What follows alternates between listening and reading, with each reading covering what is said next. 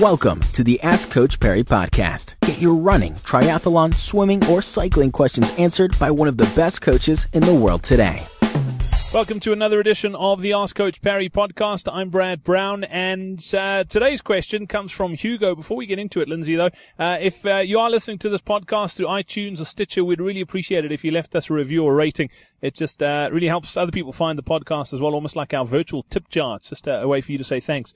Uh, if you wouldn't mind doing that, we'd uh, appreciate it hugely. Lindsay, today's question, like I said, comes from Hugo. Uh, he gives us a bit of background. He says he's 47. He's been running for just under two years and has never been a runner before that. He completed Comrades last year in 1142 with a Kaapse Hoop qualifier of 415. He also ran the Pick n Pay in 440 in the city to city in 535, and he had a good deal of injury time in March and April. Uh, he had a few injuries after Comrades, so he started this uh, year's preparations in poor condition. For 2015, he's following your bronze medal program religiously. He qualified at the Gift of the Givers with a time of 431 and a better time was honestly not possible, he says. Johnson Crane half was done in 202. He also pretty much did that one flat out. After listening to uh, many podcasts and the things that you said at the road shows, uh, the above makes bronze unlikely because Gift of the Givers and Johnson Crane are rather flat and Comrades uh, not so much. So this is what he's asking. Uh, is what can he do in the next three months to improve the situation and possibly make bronze? And the more important question is what must be done between June and December this year uh, if his marathon time is to be reduced to four hours or below for next year?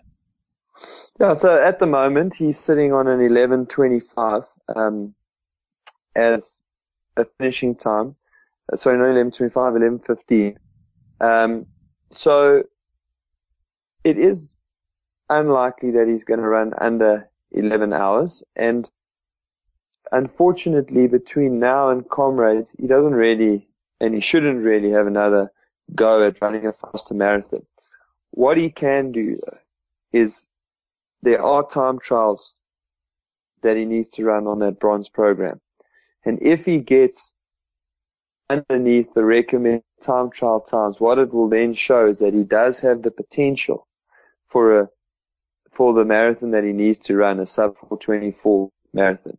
And if he has the potential to run a sub 424 marathon, then it may be worth the risk of going for the sub 11.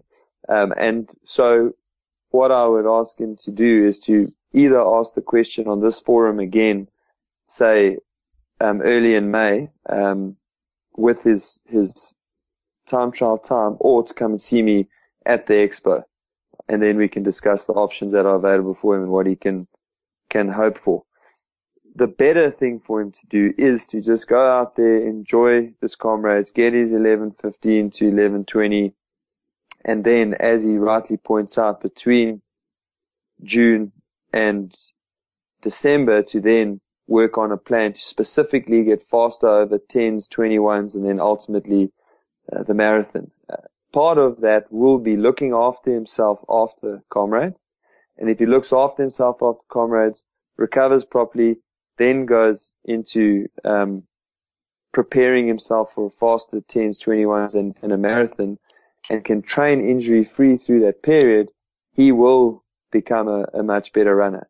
And the reality is that at the moment he's not a bull, a bronze medal hope, well, he's a hopeful, but he, he doesn't really have that potential as it stands right now. And so chances are that in going for the bronze, in remaining injury free, lies his best weapon in terms of improving his, his running. And once you've been injury free over a period of time, six to 12 months, that is when you can look at adding things like speed work, hill training and the like to make you a better and faster runner. Excellent, Lindsay. Thank you very much for that. Don't forget, if you have a question you'd like answered, the website to get to is askcoachparry.com. And who knows, we could be answering your question on the next edition of the podcast. Until then, from the two of us, it's cheers. Be sure to subscribe to the Ask Coach Parry podcast on iTunes, follow it on SoundCloud, or listen to it on Stitcher. Follow us on Twitter at Ask Coach Parry.